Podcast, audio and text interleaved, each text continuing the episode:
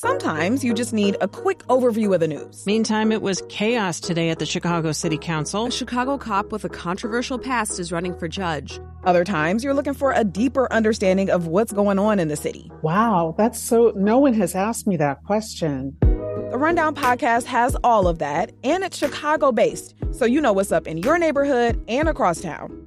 Listen to The Rundown wherever you get your podcasts or at wbez.org slash rundown. Hello, you are listening to an extra special bonus episode of Nerdette Recaps Game of Thrones with Peter Sagal. Peter, you just couldn't stay away. I couldn't stay away. This is the equivalent of like when you go to a concert and everybody leaves the stage, the musicians, and everybody claps, and they come on to do the encore that you know they planned. And you're like, come on. Because you know we weren't just going to go away. We had to come back and talk more. You couldn't stop us. We don't care if you wanted us to. So this presupposes that there's like an, a group of people applauding us somewhere. Yes, we are imagining. It's the beauty of radio. We can't see or hear you, so we imagine that you're very enthusiastic about us. Yeah, and we're pretty sure that you wanted us to play our greatest hits, Yeah. but we don't really know what those are. So instead, we'll just talk more Yes. about Game of Thrones. Yes, that really big hit from the first album. We've been playing for years. So what happened was, if you listened to the amended podcast, we had a technical difficulty in what we lost some of the conversation that we had uh, that covered a, a fairly big chunk of the final episode. So we're going to try to recreate the things that we said and the opinions and the conclusions. And then I think, uh, if you don't mind, w- w- all the three of us will sort of sum up our opinions of this season. And it kind of occurs to me, why would you care what you think of what we think of the season? But you've been listening the whole Then time. again, right, exactly. You Here care you deeply. Here and this you is a problem we all share. You're so welcome, world.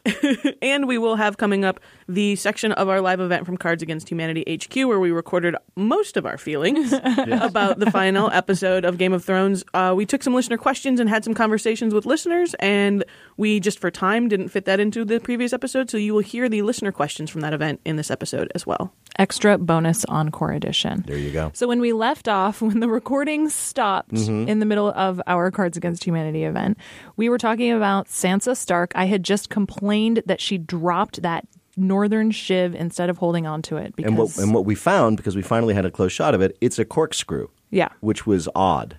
And you're like, oh, they had corkscrews in medieval times. Oh, Well, they had ale. So. yeah, they had corks. They had Had corks. corks. You gotta have corks. You have to have something to get the cork out. I mean, she did- Is this you know. a euphemism? she did MacGyver her way out of her room. That's what she Right. used it for. She was did. to get free from her locked room because they had established, well established that in the show that she was locked in this room, and Theon was the only one. Theon and Ramsay were the only ones allowed in or out. Right. And and we we all sort of looked at the dropped corkscrew and that close shot of the corkscrew on the floor as a metaphor for the Sansa problem, which is that we have been saying this entire season, when is Sansa going to do something? When is Sansa going to do something?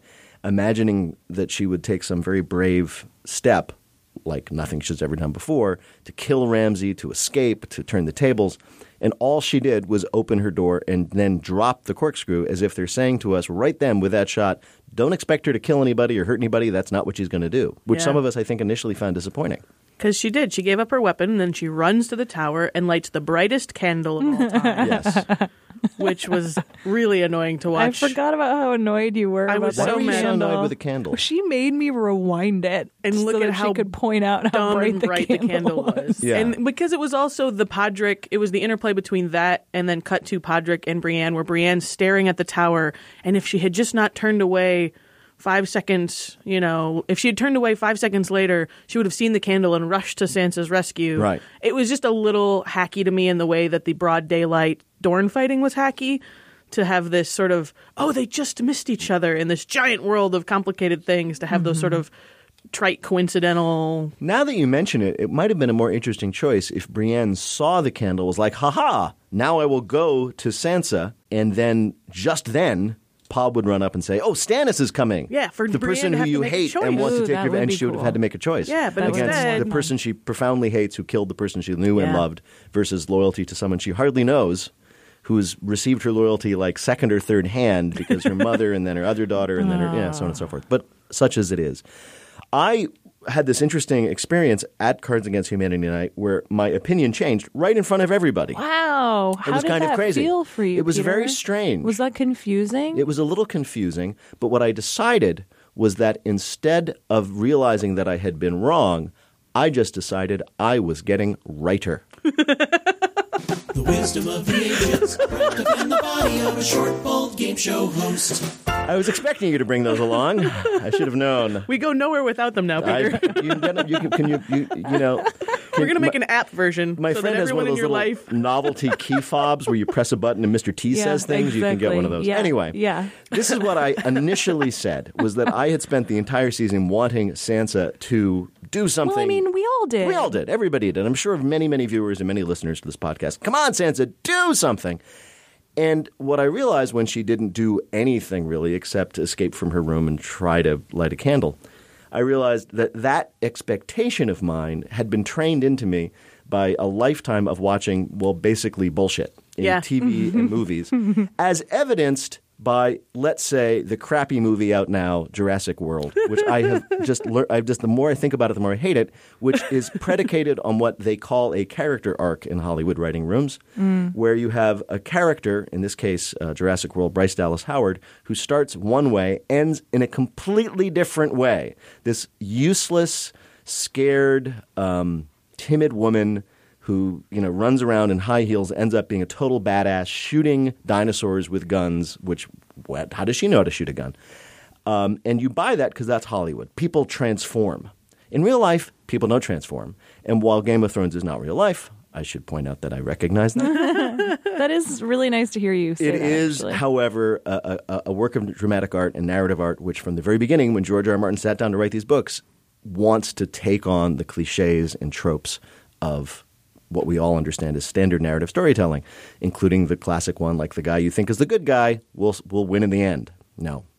And I don't think that kind of transformation would have been true to the version of real life that Game of Thrones shows. So I was like, yeah, the fact that she didn't change is actually the only Game of Thrones solution. And then somebody got up. I don't know if we'll play it. Will we play it? Yeah, yeah. As part of the listener questions, we Yeah, will hear and this so you will hear Jaime, right? Somebody, well, yeah, no, somebody will mention Jaime, and we talked about Jaime's transformation, which I didn't think was a real transformation. That was just a change of perspective on him. Although there is some aspect of change to Jaime. Yeah, I but then think somebody came up and, changed. and questioned, well, I'll just preview it. Somebody questioned my determination that Sansa hadn't changed, hadn't really transformed, Oh, that's and right. couldn't have. And I, forgot and I that. agreed that that was correct. That in that given, just to summarize it, that given the, the actual things that she could conceivably do without changing into a totally different character, without becoming her badass sister, she actually did gather her courage and take action. and that she had been taking action in manipulating Theon. Right. Her one, so she had a corkscrew and she had Theon. These are the two things she had access to. Yeah. She used one to unlock the door, and she used the other to over multiple episodes of those interactions. Yeah. Those really tense, great.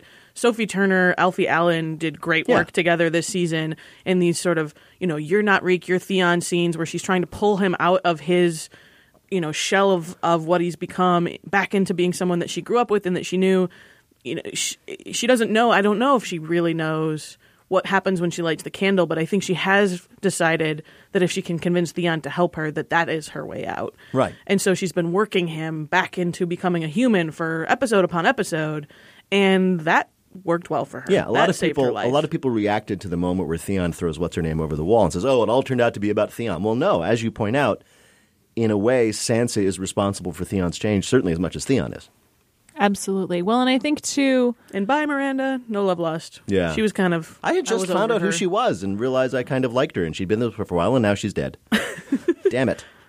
that's game of thrones Yeah, I was. Once you learn their names, they're about to die. I was really disappointed with multiple aspects of this. I guess I'll get over the fact that Sansa didn't take more agency and be happy with as much as she did.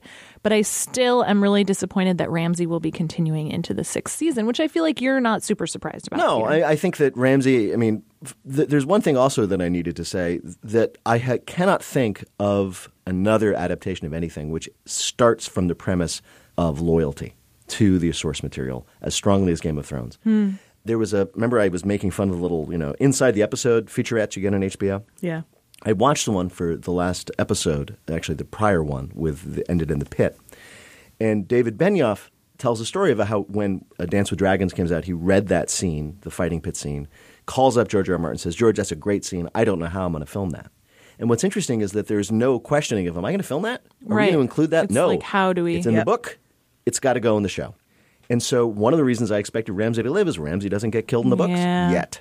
Yeah. And I and I think that these guys believe that there's some essential magic in George R. R. Martin's books that they may or may not understand, but they cannot mess with. So if George R. R. Martin calls, for whatever reason, for an enormous fighting scene in the slave pits that's interrupted when a dragon arrives, that's what they're going to film. And I absolutely respect that. I guess I just wish that there had been some sense of relief in some storyline in this finale, and there just wasn't. Well, that gets us to the larger question. I don't know if you're ready to go there. We've, we've sort of filled in. Is there anything that we missed Oh, I yes, talking about there is something the, that we the- missed from the talking missing about. 17 minutes of the tape a Which Nixon is, fan? God, was it 17 I- minutes? that's a historical Did it really reference. take Joe 17 minutes to change out the memory No, that is that is a historical reference that I realize that you two are too young to understand. The missing 17 minutes Oh yeah, no. What from that the mean? Nixon. Well, the Nixon tapes. There was a missing Ah, yeah. 17 minutes that everybody believes was actually a key evidence in the conspiracy that the Nixon people explained was accidentally erased by Nixon's secretary Rosemary Woods, and it was Oops, a daisy. oops, yeah, basically oops a daisy. That's Yeah. funny because Joe told us that we should say, well, stuff got screwed up in the taping. Perhaps Joe had a little too much ale, and there was, much like the Watergate tapes, a missing. There you go. audio. Joe got it. So, So, Joe yeah, Dassault I think, yeah, Gets the okay. reference. So anyway, Joe but there was it. something that you Joe's wanted- old. Joe's old, almost as old as I am. No, and what I equally bald. Carrying on. What I was going to say is that I think we should discuss whether or not we think Sansa and Theon are alive because there has been some question of that. But I think for the three of us, we are in agreement that there is Yeah. actually no question. And obviously, they will magically survive this fall somehow. Right, because as I think we said and did get recorded, the idea of season six, episode one, Ramsay and everybody looking at the broken ah, bodies of yeah. Sansa and Theon, going, "Why did they do that?" And that's the end of them. Seems pretty cheesy. I still am totally behind the notion of Brienne managing to hustle That over in time to image. catch Sansa. I think motion. that would be great. she be leaps out perfect. yelling, "No!" Yeah, yeah. I that's what I want to see, That'd cool. frankly. Yeah.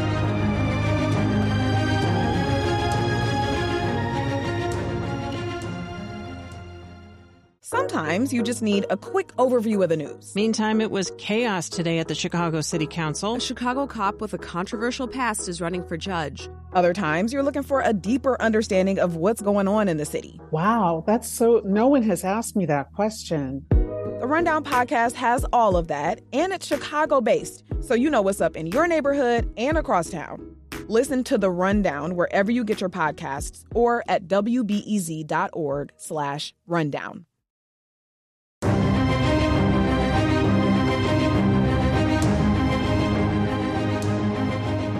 Welcome back to Nerdette Recaps Game of Thrones with Peter Sagal. I'm Tricia Bobeda along with Greta Johnsen, and Wait, Wait, Don't Tell Me is Peter Sagal. So, should we talk about our our feelings Our feels. as a whole? Our Oh!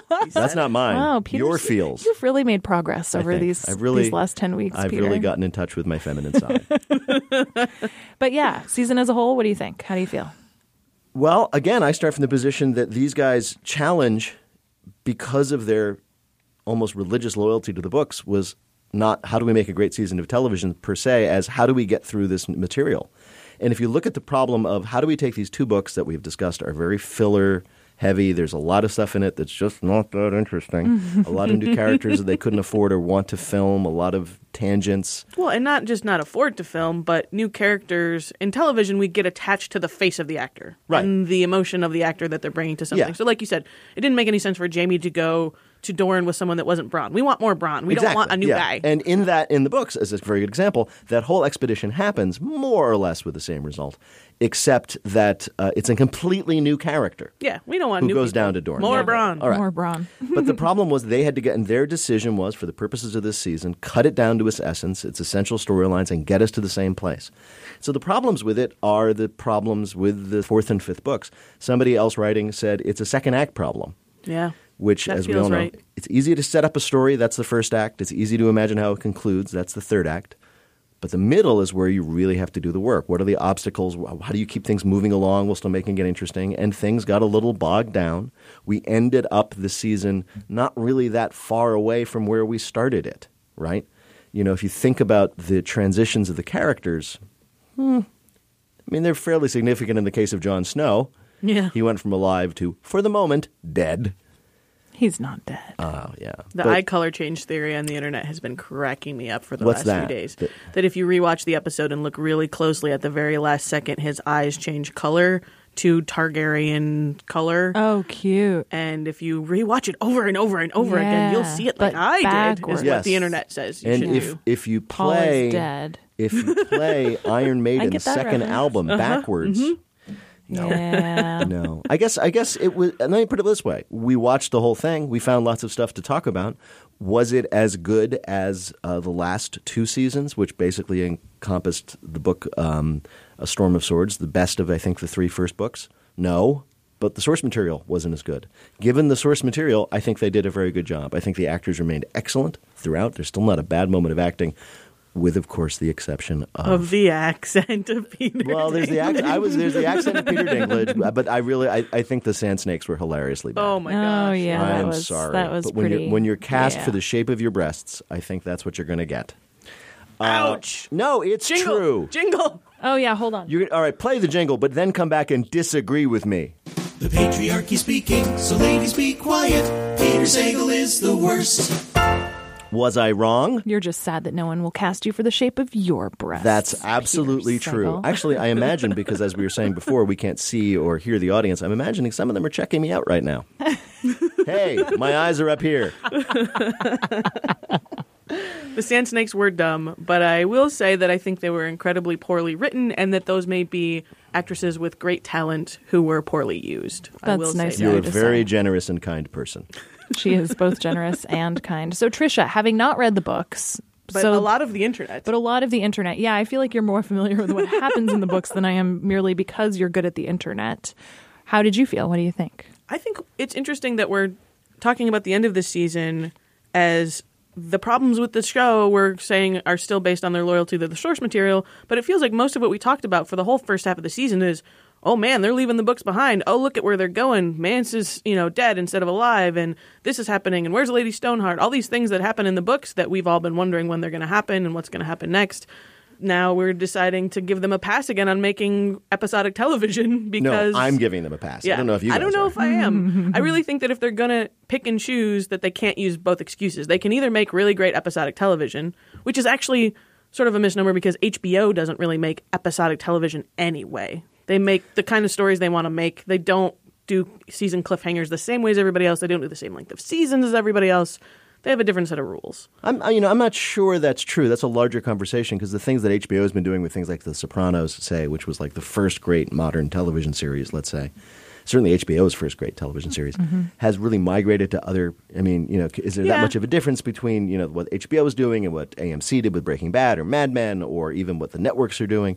So I, I don't know if that rule is true. Also, I mean, I've been watching just because I started watching it when um, Steve Buscemi was on Wait Wait. I've been watching Boardwalk Empire, yeah. which is a very Really good show. good. It's very good, and it is much more traditional episodic TV. There is a story arc, but every episode has has its structure, has rising action, has a conclusion, An A and a B, and- uh, yeah, yeah, all that, exactly. yeah. It's and and it's like and it's almost like uh, after watching Game of Thrones so obsessively with you guys, it's almost comfortable. It's like, oh yeah, this episode sets up the question. It's going to get resolved right before the end. In the meantime, other plots are going to be moved along as they need to be. As you say, there's an A plot, there's a B plot. We're going to check in with some minor characters, move everybody along. It's episodic TV. Yeah.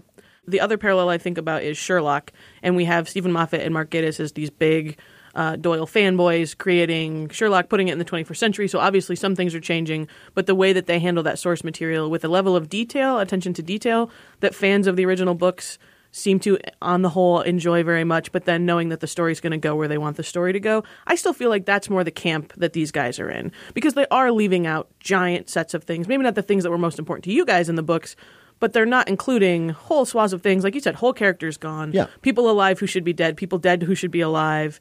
So they're just doing But- this in the way that probably means that they know the end game. They've Right. had that conversation, Well, that's- and that's the thing they have to keep true. That's the point in a weird way. That's what his. I mean, because I was the person saying this isn't like the books. In the books, this is totally different. I know what's going to happen. And what was interesting to me at the end of the season, it was like, oh, in the end, they were being very loyal. They, they, they, when they sat down to plan out this season, they said to themselves, maybe even in these words, okay, we've got to get to Cersei's walk. That's going to be a climax. We've got to get to the fighting pits and uh, the dragon taking Dany away. That's going to be a climax. We're going to get to Theon and the character we'll call Ramsay's wife, different in the book. Sansa in the TV show, they're going to be jumping off the wall just like they do in the book. We're going to get to Jon Snow being stabbed by the Night's Watch. All right, guys, we've got 10 hours of TV. How do we get this there? much money? Yeah. Get me there. Yeah. And it's almost as if every decision they made, that some of which we interpreted as, oh wow, they're changing. They're, they're like they killed off Mance. You know, well they killed off Mance because they Mance plays a role in the plot at Winterfell. They weren't going to bother with that. It would have been too complicated. Let's just kill off Mance. We don't have to worry about where he is. Great. So it Yeah. turns out that what I, I'll just speak for myself, had interpreted as a as a loss of loyalty to the source material was all in service of the same loyalty they've had all along. And I I see that now. And I'm that way too, I have become writer. I'm persuaded. Every Greta? day in every way, I am more and more correct. Nobody cares, but it never really stops him. Is Peter still fucking talking? That one always struck me as a little mean.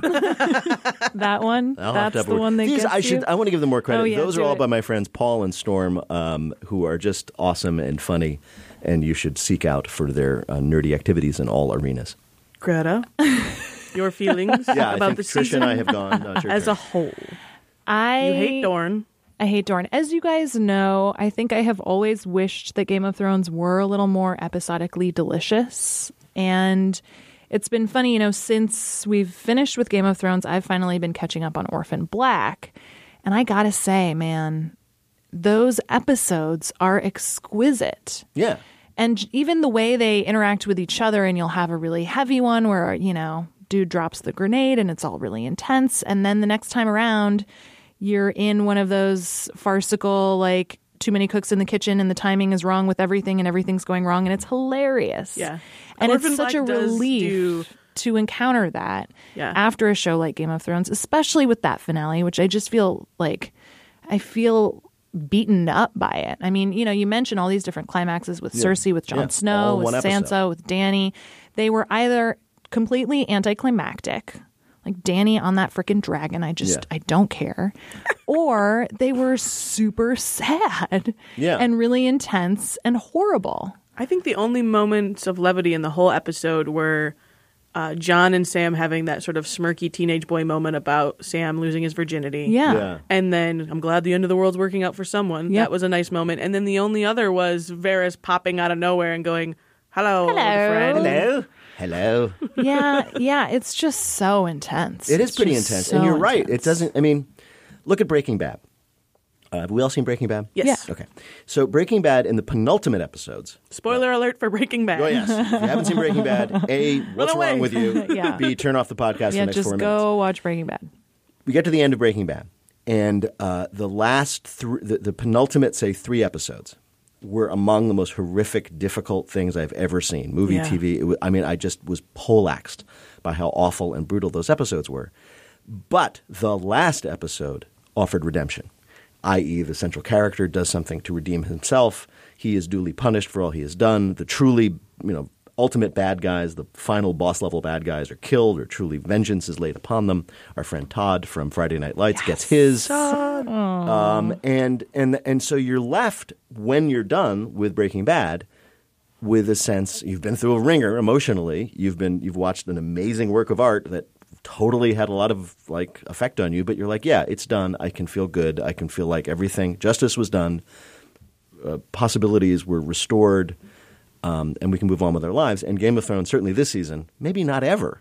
I think even in Has offered you season four, a lot of really horrible things happened in episode nine, and episode 10 was setting up what was going to happen in season five. And I feel like in So general, that's what me. you So find in a lot of season, arcs. nine was the the episode nine was battle was the, the, battle. Yeah, exactly. uh, in which a lot of people we love got killed. Yeah, But season episode ten was Tyrion killing his father, right? yeah. And and then Escaping. escaping. and escaping. Yeah. Yeah. Arya on and a Arya boat. getting on a boat. Yeah. Yeah. yeah. And I think, you know, in general, that's normally how you see seasons play out these days, I think, is the second to last episode is the really intense one where all of the horrible things actually happen. Right. And then the next one is the setup for the following season. And then you end up, you know, you have some sense of closure as you're waiting for a year for the next thing to happen. It would have been. I agree with you, and this is a really interesting thing to talk about that issue of loyalty again. Let's say the last shot of episode ten, uh, rather than Jon Snow bleeding into the snow. Let's say that they cut from there to the woods outside Winterfell, where we're battered and bruised but not broken. Theon and Sansa are heading into the woods right. together, still hand Some in hand. Some hope of something. Right. You know? And that would have been, as you say, that would have changed everything. You're like, okay, they've escaped. I don't know if they're going to make it, but thank you for giving me Right. that. At least there's something to actually be able to anticipate that's not horrible. And and my best guess is, first of all, these writers and creators are as smart as we are, a lot smarter. They're very wealthy television creators. We're just guys sitting around in a studio. But I think they couldn't do it because George R. R. Martin hasn't done that yet. That is really it. I think that they could not go farther than the books this season. I think next season Yeah. they're going to have to because Yeah. the book's not going to come out. Right. I mean, that raises the whole That's gonna next be question of, you know, you say how good they've been so far at being loyal to the books. What happens to the Yeah. show when they don't have, and, you know, obviously they've spoken enough with Martin to know, you know, the skeleton framework of what's going to happen. But, you know, they, they don't have books they have to be allegiant to. Uh, another little thing that popped up discussing the last episode and the, the, the killing of Shireen. I believe one of the creators talked to George, re- related a conversation with George R. R. Martin, indicating that that's what George R. R. Martin was going to do. That hasn't happened in the books. But apparently, George R. R. Martin intends for it to happen, so therefore they felt they could show it this season rather than wait Well, for and next. hasn't Tyrion not gotten to Dany yet in the books? Uh, he has, but it's it's complicated. He has arrived in the books. He's arrived in Meereen. He was at the fighting pits when Dany was there, but they actually haven't met. And, Right. And obviously, I think the writers made the very strong choice of we should have them meet. People have been waiting for this. And now Tyrion's in charge of Meereen Yes. with Varys. which is and also Grey annoying. But You're we'll so see. annoying. We'll see. I am I am annoyed, but I'll keep I'll keep recapping with you guys next season. We're doing this. Oh, right? Oh, absolutely. We'll be back. You'll back. have to either behead me, throw me off a wall, kill me with a white Stab walker. you a bunch of times. Just your Valyrian entire- steel is Yes, the only thing only that can thing. kill you Valyrian dead will enough to keep not you come back. from coming. That's pretty perfect. Yes, exactly.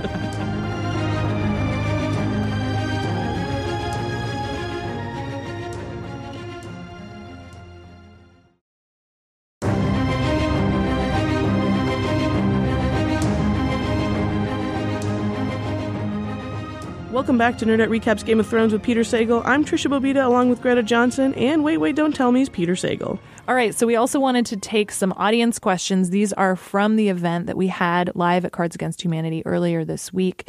So here are some questions from the audience. My question is um, looking over from the first season to now and looking at Jaime Lannister's change. yeah. Looking at how he started as the Kingslayer, as someone that we hated, to his whole time with Brienne, to travel, to losing his arm, to his time with Bronn, to going to get his, his daughter, Yeah. to finally confessing to his daughter, and then having his daughter tragically die in his arms. Yeah. Um, I just wanted you guys to talk a little bit about that. I think it's an amazing transformation that that character has gone through the Yeah, it really years. is. He's one of my favorite characters in the show. I think in part because of that. Like you said, there's there's redemption there. I always felt like like Cersei was sort of the evil one, and Jaime was a little bit the dumber one of that weird twisted relationship. Pretty one. But I think that his relationship with Bronn has been fun to watch and has made that character much more meaningful to me. I, I, although I did make fun of every time we had to watch the two of them just doing nothing but getting on their way to Dorne. I think that uh, we can expect more from him going forward. Again, not being a book reader, but are we at the end of his storyline in the books as well? We're at the end of Basically, just about everything. for just about everybody. Jaime's, Jaime's storyline in the last book is, is or books is is much much different.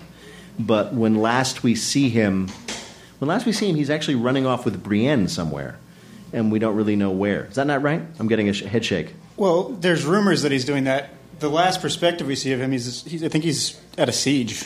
Yeah, but then That- Brienne, but then Brienne runs up, and he leaves with Brienne, and we There's don't know. rumors. Yeah, oh, rumors, Peter. Rumors. Only a rumor. Only a rumor. Anyway, moving on. But we do But love yeah, Jaime. I think he is. His transformation has been really great. I mean, I think his transformation sort of defies what you're talking about with, you know, the fact that in Well, general people, you know, like he has be. We have seen his flaws, and he has really grown as a result of his shortcomings. I think. Well, that's an interesting thing. The the one of the amazing tricks that George R. R. Martin. ju- It's almost like he's showing off. Kind of sounded like you said Jar Jar Martin. Sorry. Misa, was so prolific. Misha should stop tweeting and finish my books. I know. Jar Jar Martin. Well, one of his amazing narrative tricks that he's almost like showing off how good he is is that you read the first book and you hate Jaime, much like in the first season you hated him. And then the second and third seasons of the TV show, the second book, you start literally hearing things from his perspective, meaning he becomes a POV character, and you find out from his own perspective, he's not that bad. He had reasons for doing the things that he did. And reasons, and, and, and how the reason he presents himself to the world the way he does as basically uh, a callous killer is because he. He's a the- weird, broken guy He's who's weird- only ever slept with his sister. Right, exactly. And he doesn't, frankly, he doesn't know how to deal with people other than by killing them because that's all he's ever been able to do in his own strange relationship with his father, blah, blah, blah. And I really give the uh, TV show makers and the actor playing him, Nicholas Coster-Waldau, uh, credit for saying, we're going to put that on screen and make people follow along, and they really did it, as the comment mentioned. Uh, but I don't know. Is it really true that he has been that transformed as a person by his actions? Certainly, his feelings for Brienne, but I don't know. I mean, I certainly our feelings about him have changed. Whether he has changed, I don't know. that's fair. He has been humanized. I think the whole the gold hand thing though helps. I mean, he's he's weaker than he's ever been. Yeah, and that I and think I think is- that makes him more relatable. Yeah, I- mean, uh, uh, I don't know- know why I saw this, but I saw a clip. Uh, for some reason, I recently rewatched some random thing in the internet which had the scene of that character Locke.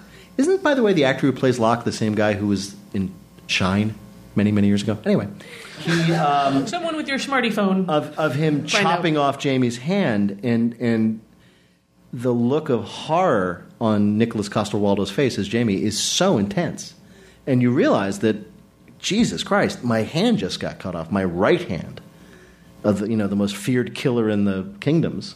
This is why lefties win, man. True, but really, well, they would have cut off his left hand then. But it's, it's yeah, that that wounding of him, you know, forced him to change in ways that I think made him more appealing to us. Next question. Good sir. So, like you, Peter, I'm a huge fan of Stannis, or at least sympathetic to him, but it's mostly because my favorite character is Davos. Oh, he's the best. He- we have discussed. Janos is you totally see the best. all of Stannis' stuff from Davos. Everything that happens in the books is from Davos' Yeah, perspective. you, you never. There's never any Stannis perspective. Thanks for coming. Right. So, what is what does Davos do now? That is a really good question. Who? How many people care? I just need a. Davos is the best. Davos is the best. Davos is the best. And in fact, the, No need to his, chant. Davos is the best. And in fact, and this is true in both the TV show and the book. That one of the reasons you're even sympathetic to Stannis in the first place is because Davos is so loyal to him, and you're like, if that guy who you grow to love, and because he's so crusty and fun, is uh, is loyal to this guy, then he must be worth something. And it has to do with Davos's code, and it has to do with Davos's sense of, I don't know, I guess his loyalty. But still, it's like, yeah, what is he going to do? I don't know. If Stannis is really dead, you know, Davos is at the wall. His sons are all dead. He's going to ally with resurrected Jon Snow. Doesn't he have to go get Rickon at some point? Right, but like there's there are Oh, there is like a Stark child just like off in the wilderness. So Somewhere. like Davos having to care for like a bratty Rickon will probably be fun. I think Yeah. that that'll be That fun. cute. actually. Rickon will be shaving by the time we find him again. And where is what's his face in that boat yeah. since season three? The What bastard boat? of uh, Baratheon. He's Oh, in a Gendry. boat since season three, just rowing somewhere. Nobody knows. He's just worried. out there. He's fine. Anyway, next question. So I have a question and a recommendation. Sure. Good. Recommendation first. Bartimaeus trilogy. Yay! Hey. Um, they're, in, they're in my kid's bedroom. I mean, in their library, in their bedroom. their Yeah, it's another young I- adult trilogy, Yeah, but it has it, a genie and magic, and but some of the forces of good and evil, and you're not necessarily sure which characters are good and which characters are set up as evil. Also, a very strong girl character. Those are so important. yeah. Um, Uh, yeah, I know. Reader Just of. Judy Blume. Come on.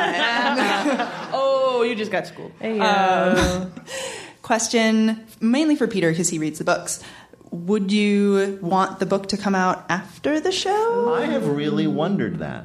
Or do Um, you want to be surprised by the show? Do you feel a little sad? I was discussing this with a coworker, and I have a little sadness that I can't be surprised. Well, I'm sorry that you can't be surprised by well, what. you have like a, a sort of a you have so foreknowledge, far had a sadness. a foreknowledge of what might happen in the show. yeah, I mean, I think Peter likes that he knows everything. well, I know. I- Well, so maybe he wants to read the book. no, Or- I, I I've really thought about it, and and to, to, I guess the real question is, what do you want spoiled?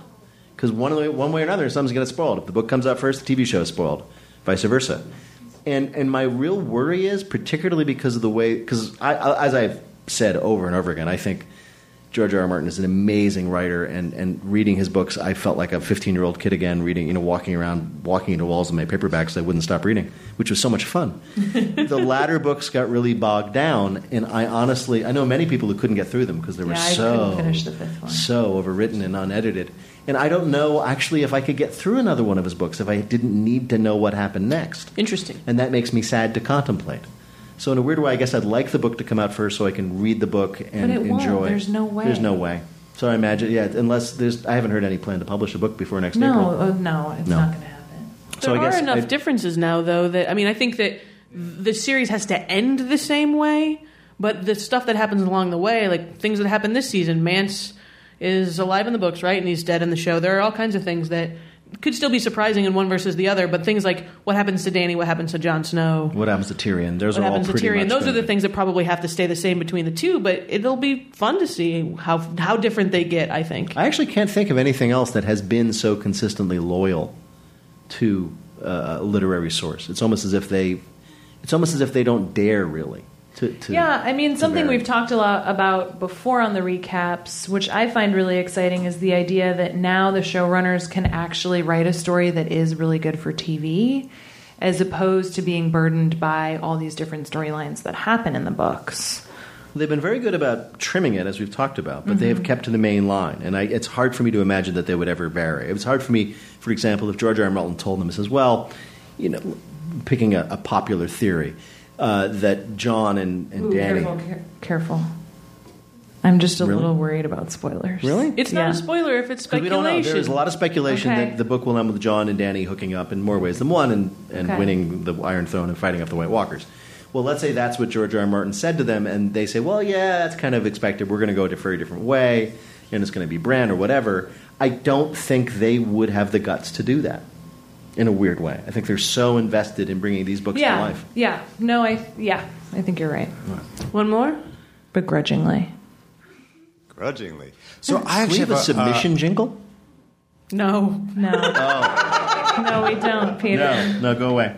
Sorry. So, uh, you know, I, I actually have a question and a comment. You know, I, I thought that Sansa really did have a lot of growth over the the series. To be honest, she was so foolish and naive before, and I sort of liked her weatheredness. And although she wasn't able to escape per se, Right. but I think even like wanting to escape or trying to escape, there was a bit of like I don't know. I, I, I liked her being much more weathered and sharp. You know. Yeah, I, I thought about that, even though as I was making my sweeping statement that she didn't really change. It is true that she tried to escape, and she did climb to the tower and light the candle. the brightest candle of all time. Yeah. And, and, and it is true. I mean, I, It I was think- really bothering me. I, I guess what you're saying is, I think you're right. That I think we, we, if if you look on a more realistic, you know, she's not going to turn into Arya all of a sudden and show up, you know, and say, "Ha ha! Here I am with my sword."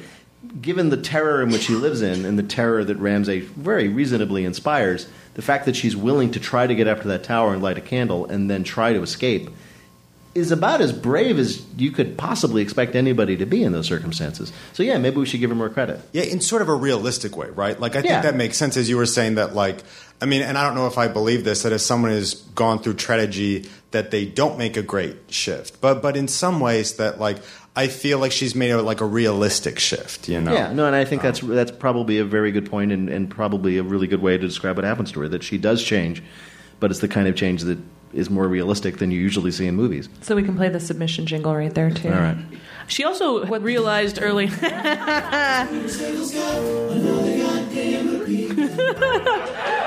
I also I also agree with you that over the course of the season, the one thing that she did learn to use as a tool to her advantage was Theon.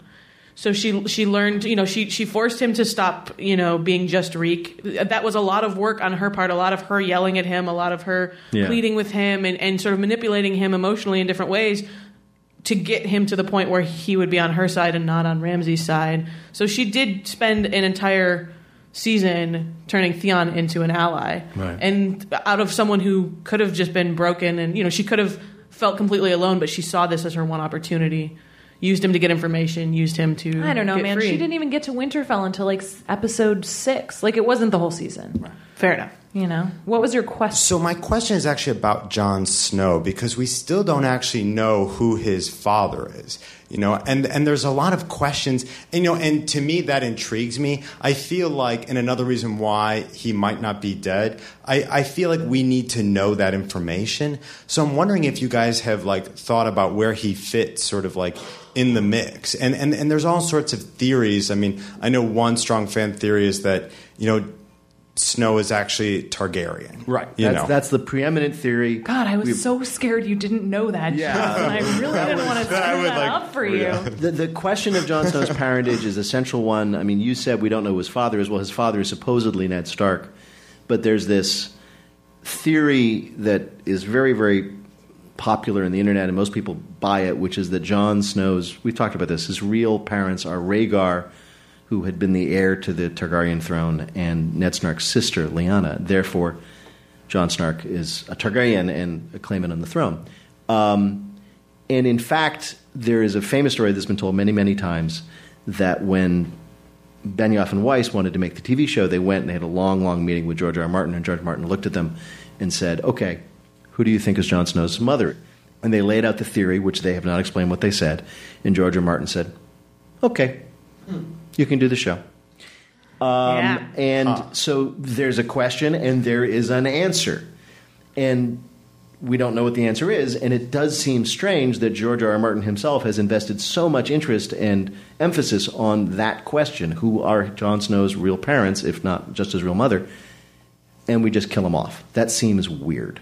Right. Well, I mean, that, that's certainly, I mean, what, what I think. But I'm wondering, like, what do you guys think as far as this heir? Like, are you guys sold on the I'm sold on that theory because of the Baelish side eye with Sansa in the crypts at Yeah. Winterfell. The my aunt was swept away by this terrible man, and he goes, "Oh, yeah, yeah, that's what happened." And, And, then there was also knows. the, the, the right before Sir Barristan bought it, he talked about how what a, what a wonderful guy Rhaegar was. Well, why do we need to know that unless we were to later find out that was the true line of descent of our hero Jon Snow? Well, and And- Tricia, as you mentioned before, too, that whole bit about like, oh yeah, you know, the Targaryens always slept with siblings and that Ruled was as normal brother and sister. Why and did we need that exposition? Although I do want to Yeah. point out that actually, technically, that would make Dany Jon's aunt. oh, that's true. But I think, you know, just that idea of making incest seem okay for the potential outcome of Right. Jon being with Dany and I have to say also that if I spend too much time on the internet going into these theories and explorations, a, a, a strange thing happens. Uh, my testicles retract and I become 11 again. And so I, I really don't want to do that. So I'm very limited as to my exposure to You this just sort of- reread the books and rewatch Yes. the shows. and you buy exactly. that encyclopedia. What was that called that you bought? Peter? It's called The World of Ice and Fire, and I'm sorry. Anything else before we let people? Oh, we have One more, one more. I have a recommendation and a quick question. I Sure. guess the question sort of related to what we were just talking about, so I'll jump in with that first. Do you think there's any possibility, and I'm not sure where I stand on this, Kit Harington and the producers are really doubling down. He's dead, he's not coming back. But I agree, narratively, that doesn't make sense. Do you think there's any possibility he's out of the show, still in the books? Could he come back in one and not the other? Well, they've done that before. Uh, Sir Barristan is still alive and well in Meereen, and Mance is still alive and well and running around the North. But that seems like such a major change. I go back to what I said: Right. is I don't I don't think the producers both. would do that.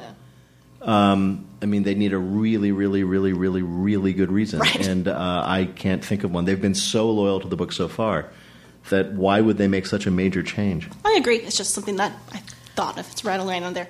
Um, a recommendation, um, if anyone's interested, is Outlander. It's also based. Oh, Yep. Speaking of D, So yeah, I'm told. Fair bit of that. yeah, lots of that. Also based on an excellent book series. Um, unlike A Song of Ice and Fire, it is almost done. and it will be done and written by the time the show is over, so that's a plus. You heard last podcast that we, all three of us, indicated things that you guys might enjoy uh, while you're waiting for the next season of Game of Thrones, or even if you're not waiting for it, even if you've given up on it. And we will put all those with more detail on our website, so check that out. Nerdettepodcast.com for That's all your nerdy needs between Game of Thrones And seasons. I will also say, because you guys might be too shy, that one thing that could tide you over to the next season of Game of Thrones in the next recap podcast is the Nerdette podcast. Oh. I understand it's quite good. who? two smart young ladies here in Chicago cover all things nerdy by talking to wonderful, creative, and interesting people, such as Neil deGrasse Tyson. Yes. Andy Weir, who created a wonderful protagonist who has no personal growth in The Martian. Exactly. That's true. That yeah, people Yeah. really He criticize just gets him for that. smellier. Really? Yeah, yeah. Why? I don't think people will complain in the movie because Matt Damon. Yeah, you don't want him to not be Matt Damon. exactly. Yeah, this whole idea of character growth is something we can get into at some other time. That's just when, yeah, that's that's Nerdette just sits around and bullshits with Peter Sagal. That's our next podcast. Maybe we're going to watch movies. Maybe we'll watch another TV show. I'm still trying to convince these two that maybe we should do Doctor Who in the fall. We'll see, everybody. We'll see. I'm a little. We'll see. All I can say, and maybe this is a good place to finish, is I've had so much fun doing this with you guys, and I am grateful that you have lent your Nerdette brand, risked diminishing it by adding me to this to this mixture. I've had so much fun. This has been great. It's been a joy, and I hope we get to do it again soon. It has been our pleasure and a true delight as someone who uh, whose mother would like me to bleep my own curse words, but loves hearing yours. Yes. oh, that's Well, adorable. I speaking of mothers, say- this is yeah. this is my this is I'm holding it up. This is next to the microphone. This is my payment for this. I was paid yes. in cookies. These are cookies that's from your mother. These are Mary Johnsen cookies. Yeah, I mean, I made them, but they're her recipe. and we are calling them. Uh, these are Mary Johnsen's D cookies. D for delicious, because Mary Johnsen, as we all know, loves the D. Do you need a break from the news? Well, my friend, Nerdette Podcast is here for you. Our show is all about delight. We laugh about what's happening in pop culture and feature thoughtful interviews with fascinating people. We even have a monthly book club that you can participate in. I could just go on and on about it. I loved this book. It was an experience, I'll tell you that. I discovered authors I'd never heard of, and I'm really happy that I did. Come hang out with us. Listen to Nerdette wherever you get your podcasts.